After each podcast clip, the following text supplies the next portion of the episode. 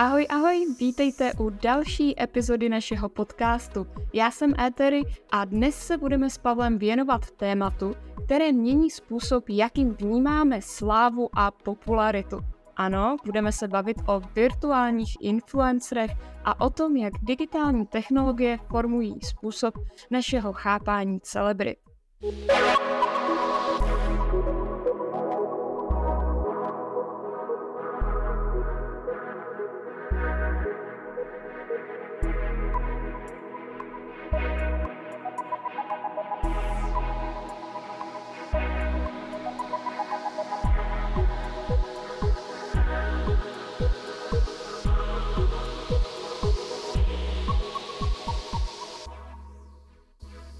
Než se tématu začneme plně věnovat, klikněte na odběr dole pod videem, aby vám neunikly další zajímavá videa a další díly podcastu.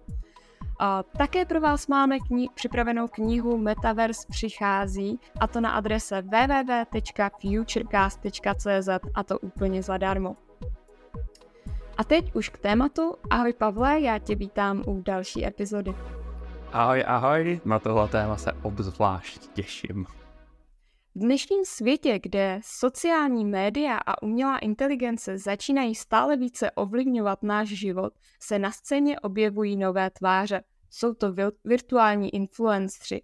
A jsou postavami, které nemají fyzickou podobu a přesto získávají stále více popularity a sledovanosti na internetu. Pavle, jak ty vnímáš tento fenomén? Liší se virtuální influenceři od klasických influencerů? Je to zajímavá alternativa, která jednoduše dřív nebyla technologicky možná, nebo byla velice náročná na provedení. Oni nějací virtuální influenceři v podstatě existovali už v minulosti, akorát bylo velmi náročné vytvářet, takže vytvářejí třeba filmový studia, jo? Když se koukneme prostě na různý animované postavy, na různé animáky, tak můžeme taky říct, že jsou to svým způsobem virtuální influenceři, minimálně v nějakém slova smyslu. Akorát vytvořit si něco takového pro sebe a začít s tím vstupovat do světa, na to ještě v nějakém třeba živém přenosu, reálně se živě bavit s lidma, bylo prostě technologicky příliš komplikovaný, takže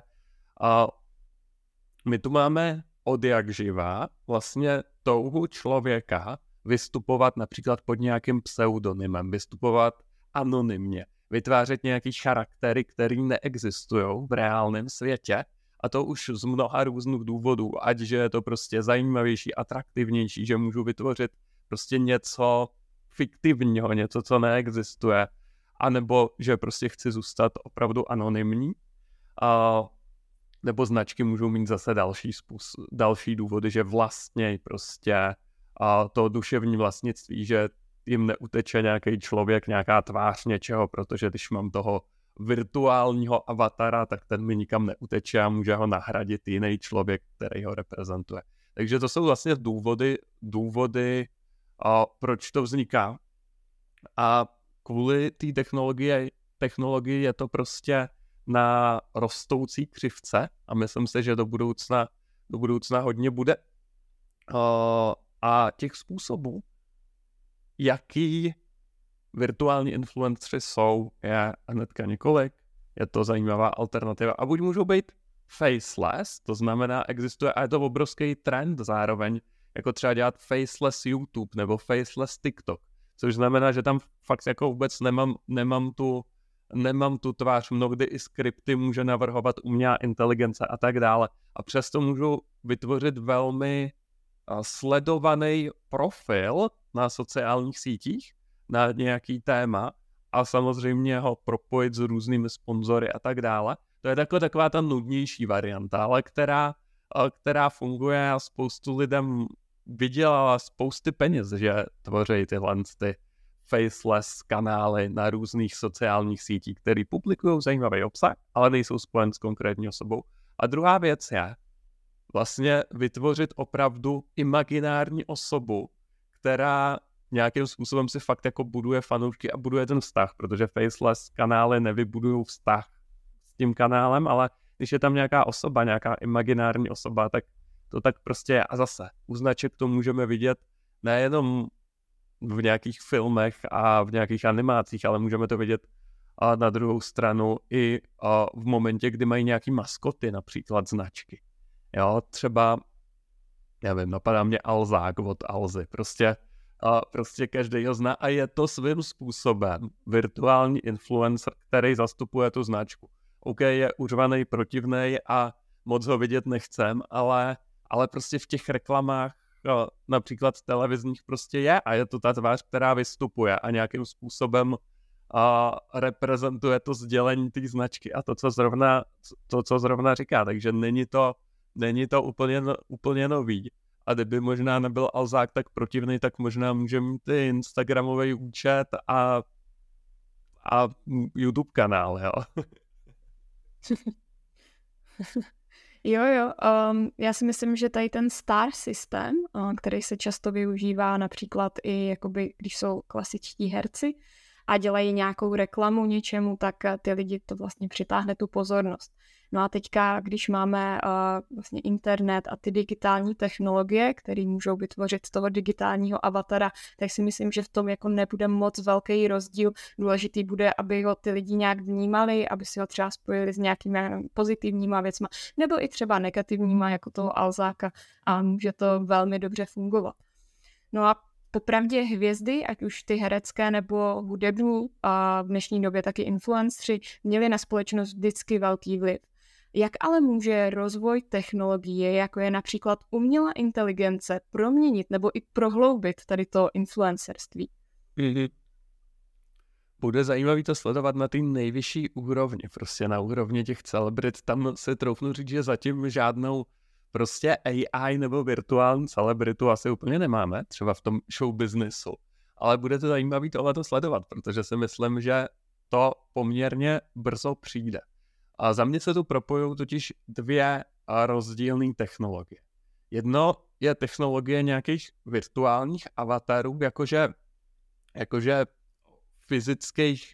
fyzických avatarů, prostě těch modelů. A druhá je technologie umělá inteligence, která za ně může mluvit a vlastně přemýšlet, jo, klasicky generativní modely a la Chat GPT. A když se tyhle ty dvě věci spojí, tak můžou začít vznikat docela zajímavé věci.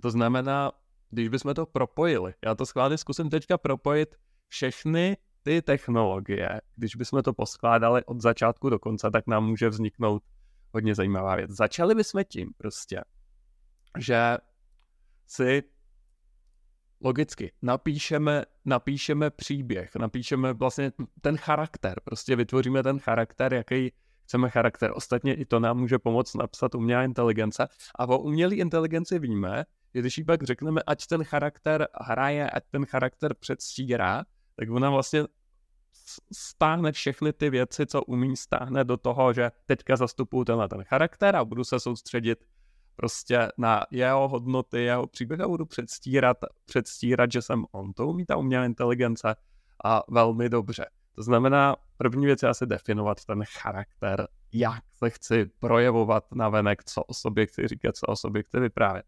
A pak, pokud bychom chtěli opravdu virtuálního avatara se všem všudy, aby se s ním lidi mohli dělat vztah, tak samozřejmě můžeme si vybrat. Buď to bude někdo nereálnej, díky tomu bude moc být výraznej, zapamatovatelný a tak dále, když z něj uděláme nějakou jako fiktivní postavu, jako i vizuálně, nějakou takovou fantasy postavu třeba, anebo to může být vlastně reálnej člověk, jako fakticky. Já můžu jít pak do Midjourney nebo do jin umělé inteligence, která nám vytváří grafiku a říct, hele, udělej mi prostě fotku toho člověka, má takovýhle charakteristiky a následně s tou fotkou já můžu dál pracovat různými způsoby. Buď prostě pojedu nějaký instagramový kanál a v tom případě to bude čistě jenom vizuální. A je boom instagramových kanálů, který jako dělají takhle vizuální vlastně profil a mají dneska 100 000 miliony sledujících a vlastně vydělávají obrovský peníze. Tohleto je velký, ten nejúspěšnější nebo jeden z nejúspěšnějších, jmenuje se Lu Do Magalu, ale co je na tom zajímavý, tak odhadovaný roční příjem je 367 milionů korun v podstatě z reklam, z propagací a tak dál. Jo? A je jich celá řada, hodně zajímavý třeba instagramový profil, kde dělají teda i videjka a tak reálně dělají i reelsy. Ten se jmenuje Lil Miquela a vlastně tam reálně třeba teďka jsem koukal reelsko na BMW X1 nový a vlastně takovýhle spolupráce uzavírá a má tam prostě jako video, jak jede ten virtuální avatar, jak si řídí svoje BMW X1, jo. A 100 000 nebo miliony sledujčí, nevím kolik, a 2,7 milionů sledujících. A vlastně, tak tohle je zajímavý, ale tím jsem trošičku odbočil v té naší tvorbě virtuálního avatara. Jo, vygenerujeme si příběh, dáme mu podobu a teďka z té podoby, kterou nám navrhl Midjourney, my můžeme využít dneska jako, můžeme udělat 3D model reálně, který bude velmi, velmi fotorealistický, na což nám poslouží programy jako Blender a MetaHuman, který se vzájemně doplňují a vlastně MetaHuman je od Unreal Engine a my to převedeme vlastně do nějaký jako 3D podoby opravdu toho avatara. A Unreal Engine už umí i takové věci jako s tím MetaHumanem dělat jako třeba live streaming. To znamená, skrze iPhone se to nalinkuju na svůj obličej, na svůj profil a točím video a vlastně reálně ta mimika, dokonce i ruce, prodávají se speciální rukavice na to a tak dál. Vlastně jsou reálně streamovaný buď v mém fyzickém prostředí, anebo se to dám celý do virtuálního prostředí skrze ten Unreal Engine a najednou jsem vlastně v virtuálním světě, ale jsem tam já, můžu mluvit svým hlasem, anebo dneska umělá inteligence samozřejmě umožňuje za prvý klonovat hlasy a za druhý vytvářet zcela nový hlasy. A ano, jsou i softwary, které zase to umějí jako v reálném čase převádět ten hlas přímo v tom streamingu. To znamená, já vlastně můžu vytvořit avatara, který je schopný dělat i live streamy a tak dále a zároveň za něj může mluvit reálný člověk. A nebo, což je druhá možnost, nechám mluvit umělou inteligenci. Tam ještě trošičku bojujeme s nějakýma odezvama a tak dále. Při live streamu budou tam nějaký trošku odmlky, ale neustále se to zrychluje. Vidíme to na Chat GPT, jak prostě píše stále rychleji a rychleji. A vlastně budeme brzo schopní vlastně takovýmuhle avatarovi dát i tu roli té umělé inteligence, nebo jako propojit to s tou umělou inteligencí, aby on mluvil, aby on vytvářel ten obsah. A nebo kombinovaně. Někdy za ním stojí člověk, možná po každý jiný člověk, který zná scénář, když se koukáme na nějakou jako značku, třeba, že je to avatar reprezentující nějakou firmu. A někdy za ním třeba pro videa, který pak jsou schválený a tak dále, může stát fakt jako ta umělá inteligence a žádný člověk za ním stát vůbec nemusí. A tohle je naprosto fascinující. A pokud chcete vidět, jak daleko tahle technologie je, tak si schválně zkuste vygooglit nebo na YouTube kouknout na MetaHuman, případně na rozhovor Marka Zuckerberga s Lexem Fridmanem, který měli teďka rozhovor v metaverzu a měli fotorealistický avatary do nejmenšího detailu. Jo? Tam to je ještě trošičku dál než ten MetaHuman, tam je ten postup trošku jiný, ale vlastně kam se tahle technologie dostává a v souvislosti s tím, s umělou inteligencí, která může vytvářet ten obsah částečně nebo úplně za těma avatarama, tak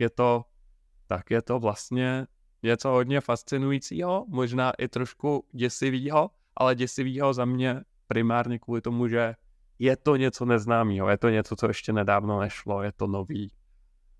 No dobře, já děkuji za i konkrétní příklady, i za celý způsob, jak si takového virtuálního avatara vytvořit. A já se zeptám, znáš ještě nějaké konkrétní virtuální influencery? na který se třeba můžeme podívat, vzít si nějakou inspiraci. Mm-hmm. Hele, no, takový ty nejstarší virtuální influencery, to je docela zajímavý. Já jsem pátral, kde vlastně, odkud, kdy začal celý ten trend. A vlastně první virtuální influencer, nebo v době, v éře sociálních sítí, jo, když to fakt řekneme, prostě profil na sociálních sítích, tak jsem dopátral se VTuberky, což jsou virtuální youtubeři, která se jmenuje Amy Yamato. A vlastně ona to dělala už v roce 2011. Od roku 2011 v podstatě běhala po Londýně a měla, vlastně sebe nahradila tím virtuálním avatarem. A vlastně to vypadá docela dobře na to, že je to tak starý. Je to, dá se na to koukat, jasně, není to fotorealistický avatar, ale je to docela zajímavý.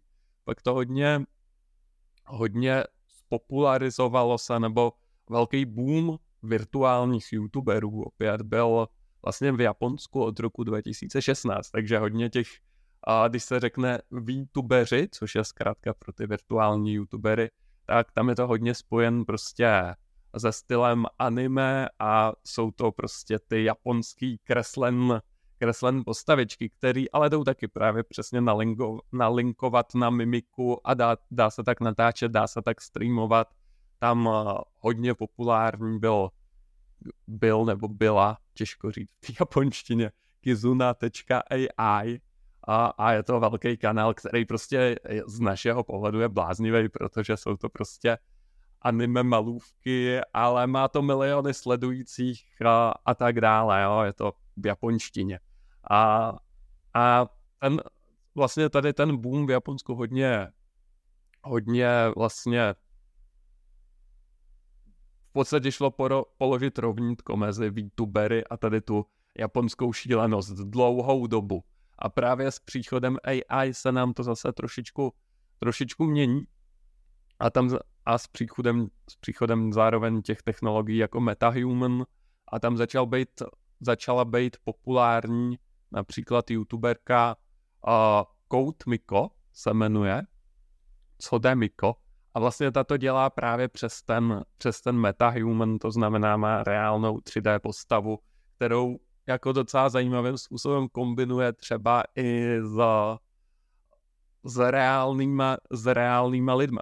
Často ve svém virtuálním studiu je má třeba prostě jako živej video přenos s nima a i streamuje a tak dále. A má to fakt promakan, že sleduje tu mimiku, ruce, všechno a vlastně má i videa o tom, jak jako vlastně to má udělan na pozadí, takže je zajímavý se na to kouknout. A potom teďka vlastně v roce 2022-2023 vypukl boom vysloveně AI avatarů a AI profilů primárně na Instagramu, kdy vlastně tam se využívá hodně ta grafika, některý schopnější to právě převádějí i do videa a vlastně je to opravdu charakter, postava, kterou lidi na tom internetu sledují, často to přiznávají prostě, že jsou AI influencery a tam skvělá zástupkyně je ta Lil Miquela, která má obrovské množství sledujících a má fakt zajímavě zpracovaný jako ty, ať už obrázky nebo reelsy, videa reálně. Takže to jsou zajímavý příklady z těch sociálních sítí, ale myslím si, že za technologie to bude posouvat prostě čím dál víc k tomu, že to je vlastně úplně normální. Když se koukneme třeba na Web3, tak tam taky jako máme poměrně běžný ty pseudoanonymní profily, kde prostě nevíme, kdo za nima reálně stojí, což je občas trošku jako ne úplně OK vzhledem k tomu, že jde o finance, na druhou stranu ty lidi chtějí anonymitu, takže tam to vzniklo trošičku z jiných důvodů. Ale myslím si, že to uvidíme čím dál častěji, i když se tyhle ty světy budou vlastně prolínat, jo? Že prostě být anonymní na internetu je něco, co začne být jaksi normálnější. Uh-huh. Mě by ještě zajímalo, který klíčový nástroje nebo které klíčové technologie v tom hrají roli, třeba i kromě té AI, co už jsi zmiňoval. Co je třeba potřeba mít, nějaký speciální programy, nebo můžu to nahrát tady já na tu kameru? Hele, v té jako nejvíc mainstreamu dostupný technologii to nahrát ty na tu kameru můžeš, jo.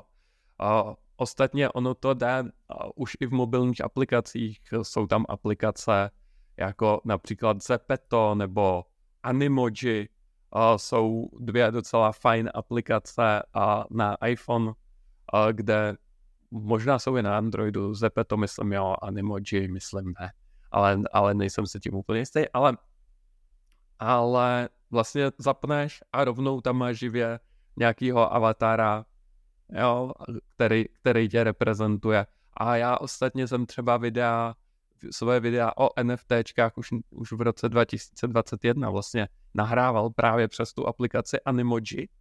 A reakce na to byly různý. Někdo říkal, že se mu nelíbí ten avatar, někdo říkal, že je to úplně super. Nikdy jsem neměl víc otázek na to, než přes co jsem ten avatar udělal. Jo, ale vlastně ty videa do dneška jsou hodně vyhledávan, sledovan a tak dále. A reálně tak jde vystupovat. Nikomu to ve výsledku nevadilo, jo? Což je docela zajímavý pak jako takový to prozření, že nejenom, že to lidem nevadí, ale že v mnohdy to můžou je ocenit, nebo můžeš být zapamatovatelnější najednou díky tomu, když si fakt jako pohraješ s tím vlastně charakterem toho virtuálního avatara, tak vlastně on může být najednou hodně jako zajímavý, zapamatovatelný.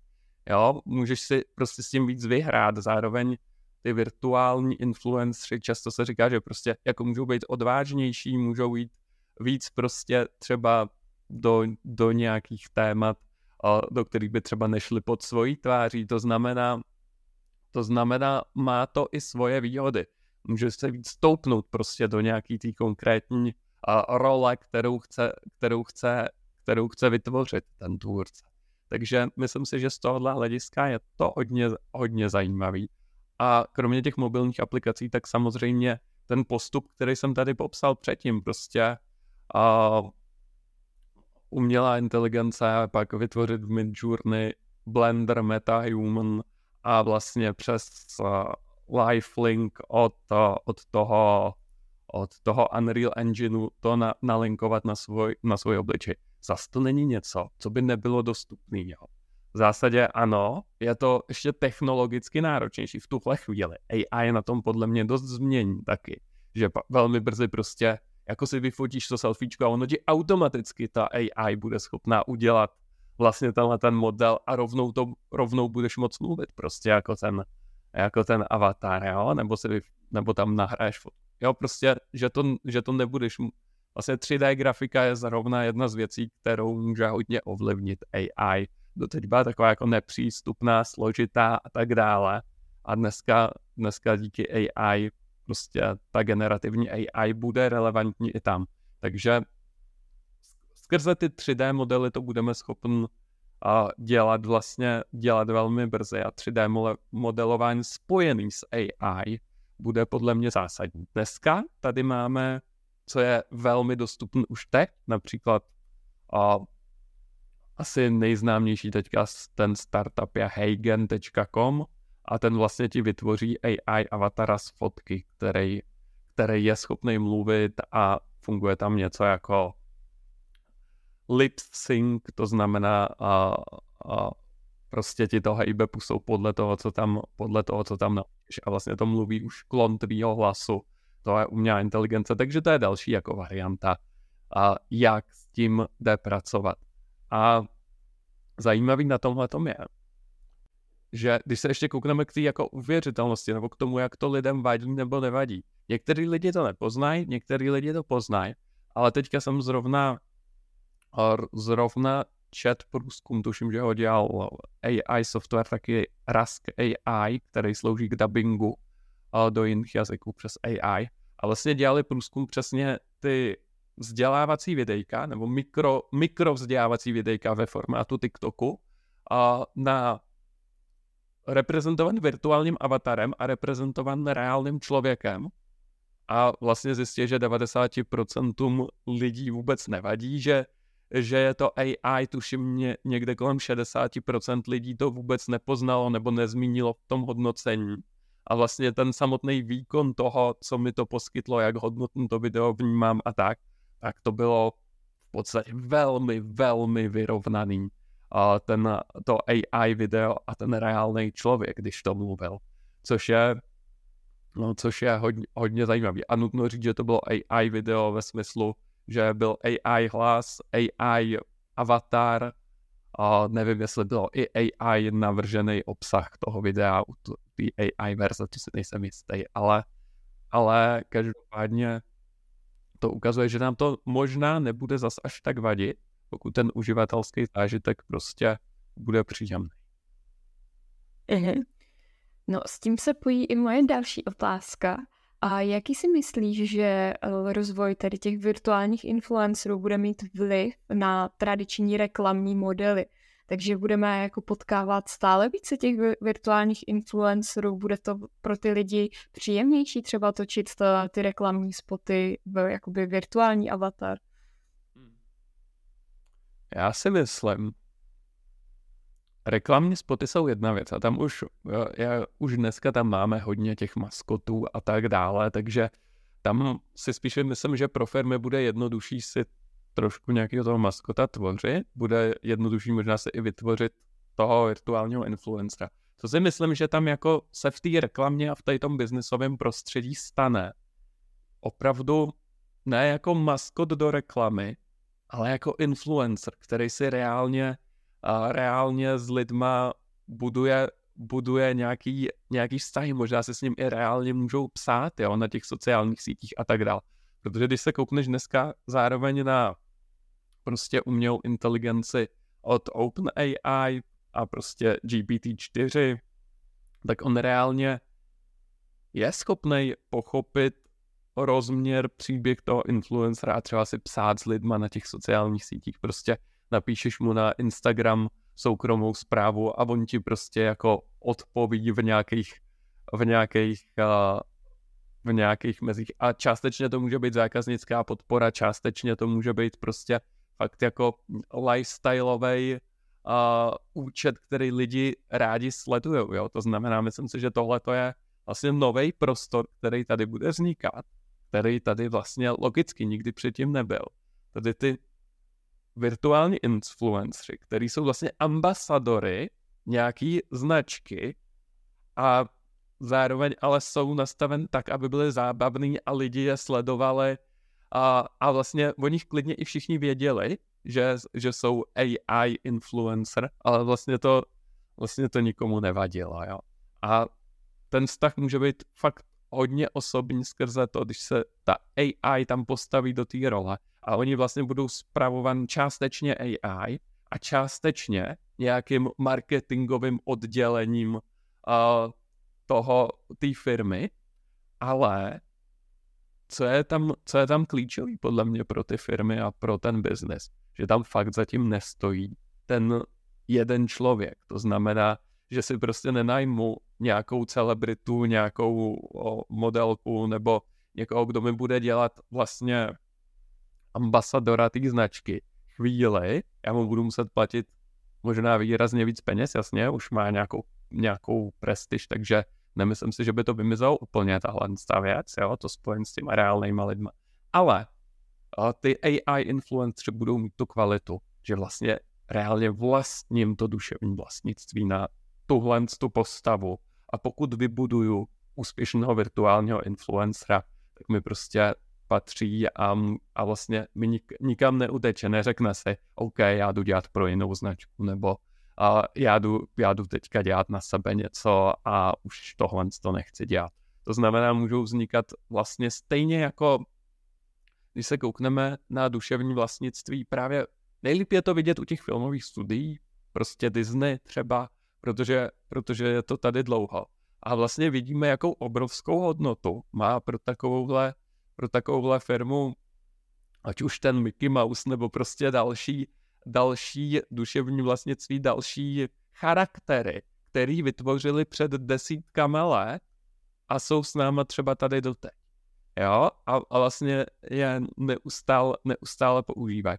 A tohle to si myslím, že právě skrze virtuální influencery vstoupí nějakým způsobem na ty sociální sítě a budou virtuální influencery, který prostě jsou 100% spjatý s nějakou značkou, ta je vytvořila, budou virtuální influencery, který jsou třeba nepřiznaně spjatý s tou značkou a budou virtuální influencery, který vznikli prostě samostatně jako virtuální influencer, ale živějí se logicky tím, že prostě propagují různé značky, anebo budou mít i třeba své produkty, jo.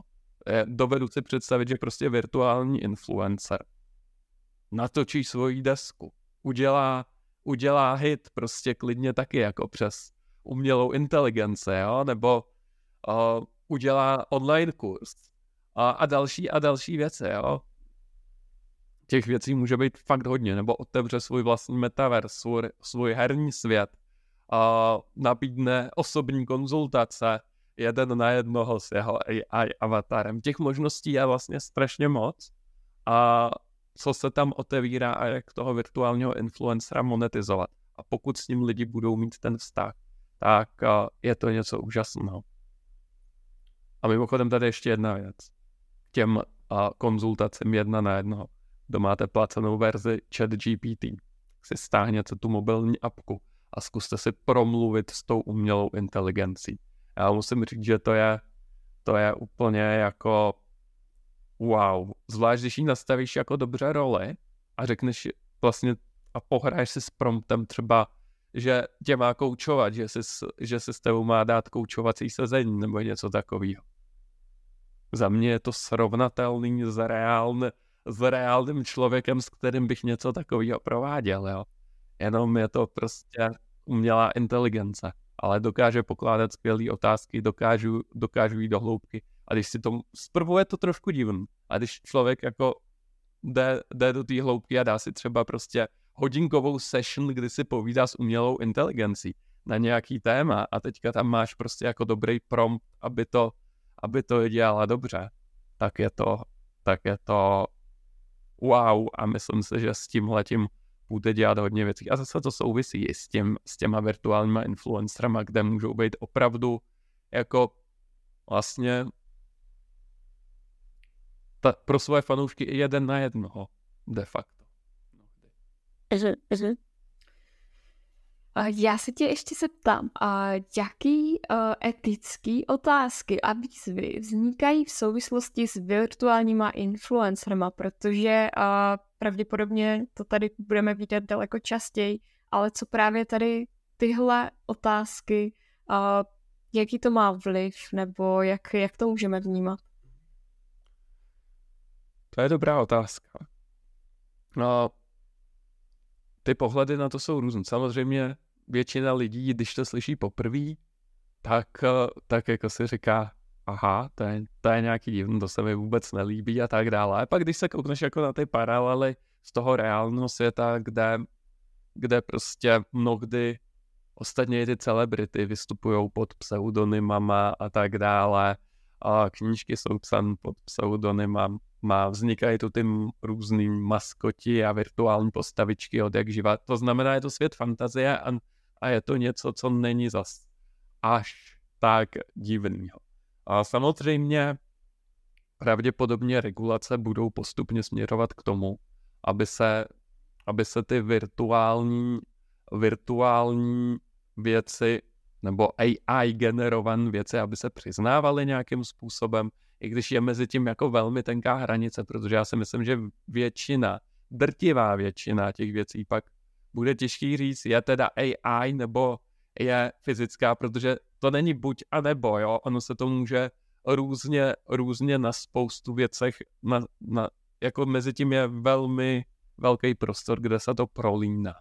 A možná, že spoustu influencerů bude využívat tu umělou inteligenci částečně, jo? Jakože si tam možná nechají svoji tvář, možná ji nějak trošku upraví, jako to už dneska vidíme, ať na Instagramu, na TikToku, různé ty filtry, který prostě a přes rozšířenou realitu nějakým způsobem upravějí tu tvoji realitu. A tam už bychom mohli říct, OK, tak je to reálný, je to virtuální. Kde je vlastně ta hranice, která to setře?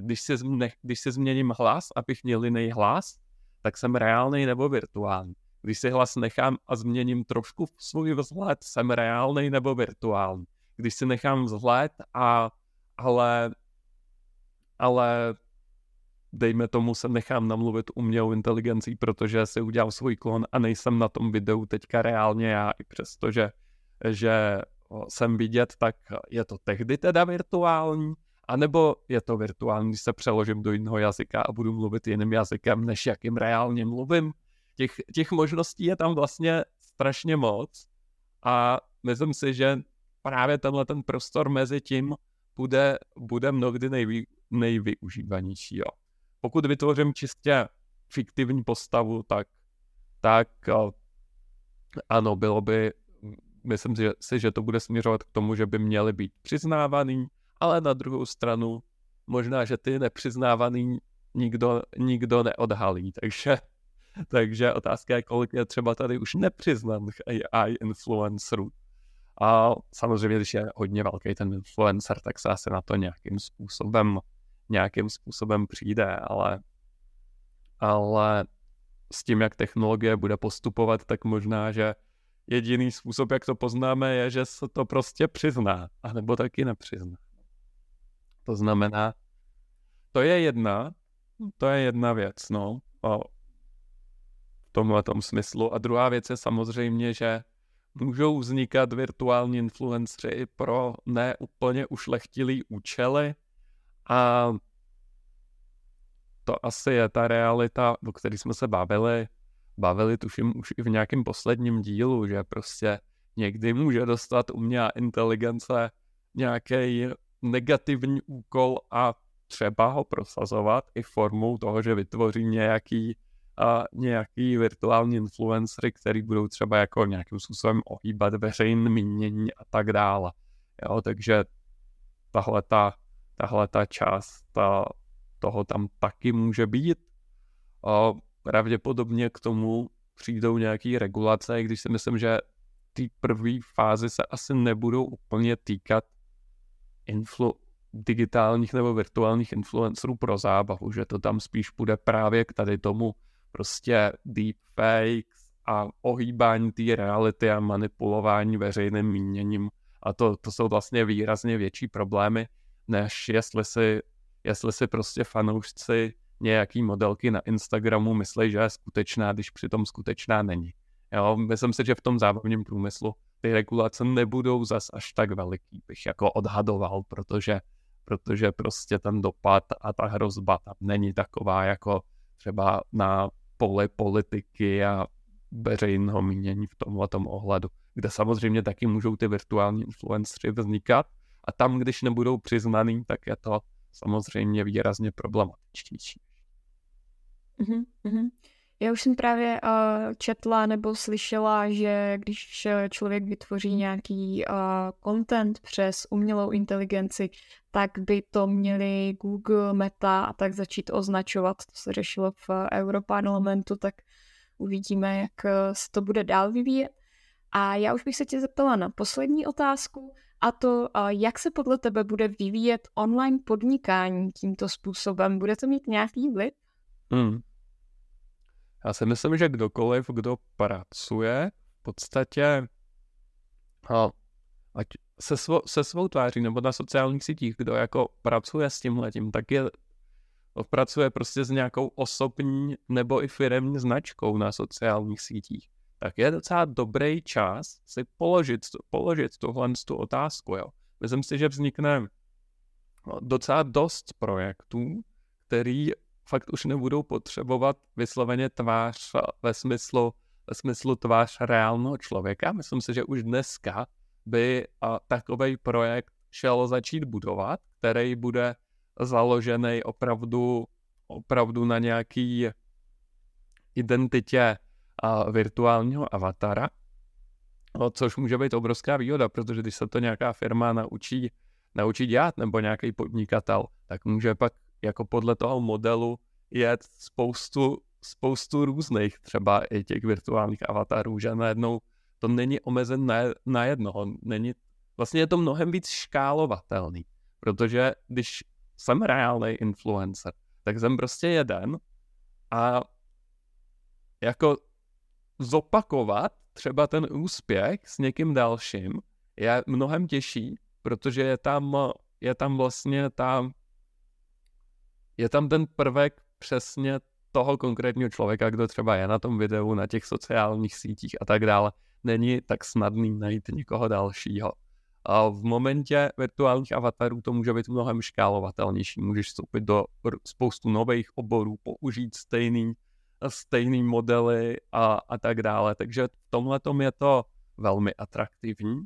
A i když je to někomu jako, hele, to bych nechtěl, já to chci být sám za sebe, tak je hodně důležitý se podle mě zaměřit na to, co je toto sám za sebe a kde mi opravdu ta umělá inteligence už dneska může pomoct vlastně tu svoji existenci tam vlastně jako zduplikovat a možná řešit ten svůj vlastní AI klon, protože na některých místech zase mi dokáže pomoct ve strašně moc věcech. Ať už je to třeba příprava na podcast, nebo je to příprava na nějaký online lekce, nebo na přednášky, nebo a ta příprava může být do nějaký části, že jo. Může to být příprava ve smyslu proberu svoje nápady, o čem bych chtěl mluvit s Chat GPT. Může to být příprava typu řeknu Chat GPT, ať mi to celý napíše, nebo ať mi udělá myšlenkovou mapu a já podle ní pojedu. Může to být příprava toho, ať mi napíše kompletní skript a já ho někde přečtu. A pak to může být příprava, hele, udělám si avatara, který vypadá jako já a prostě rovnou mi to video namluv a možná mi ho lokalizuji do víc jazyků. Jo, to znamená, ono nám to fakt může hodně pomáhat napříč různýma věcma. Nehledě na to, že pak samozřejmě i komunikace s fanouškama a tak dále. A když je dobře nastavená umělá inteligence, tak umí to třeba jako odpovídat ve facebookové skupině zase podle nějakých jako zásad, jak má dobrá odpověď vypadat. Může využít i naše know-how, i to umělá inteligence umožňuje už, že tam jako nahrajeme veškerý know-how, který máme a ono to pak do toho sahá a odpovídá to na základě toho know-how. Takže těch možností je vlastně strašně moc a myslím si, že je nesmírně důležitý věnovat tomu tu pozornost, protože příští typy digitálních produktů, zvlášť třeba v oblasti online vzdělávání, který se hodně věnují, tak budou digitální produkty s využitím umělé inteligence. Nebude to už prostě jenom třeba nějaký online kurz, kde natočím videa, ale zároveň nám bude umělá inteligence, která bude pomáhat lidem opravdu v těch jejich problémech to, co reálně řeší. Jo, to znamená, můžou to být přesně konzultace s nějakým mým klonem umělé inteligence a tak dále, nebo nějaký chytrý nástroje, který jim pomůžou dosáhnout těch výsledků. Takže těch možností je tam hodně. To by asi bylo spíš na samostatný díl podcastu, co všechno tam v tom online podnikání je. Ale časy se mění hodně. Myslím si, že prostě je to další velká vlna, jako byly třeba prostě sociální sítě a smartfony, kterým se taky muselo podnikání přizpůsobit, anebo internet jako takovej, jo, rozhodně to není malá věc, to, co se tady teďka odehrává. Dobře, já ti moc krát děkuju za celý rozhovor i za odpovědi. A toto už byla tedy poslední otázka a já vám všem děkuji, že jste si pustili tento díl podcastu. Pokud se vám díl líbil, nechte nám dole pod videem nějaké lajky a nebo nám napište komentáře, co si o virtuálních influencerech myslíte vy. My se budeme těšit zase u dalšího dílu, tak brzy ahoj. Díky moc a ahoj.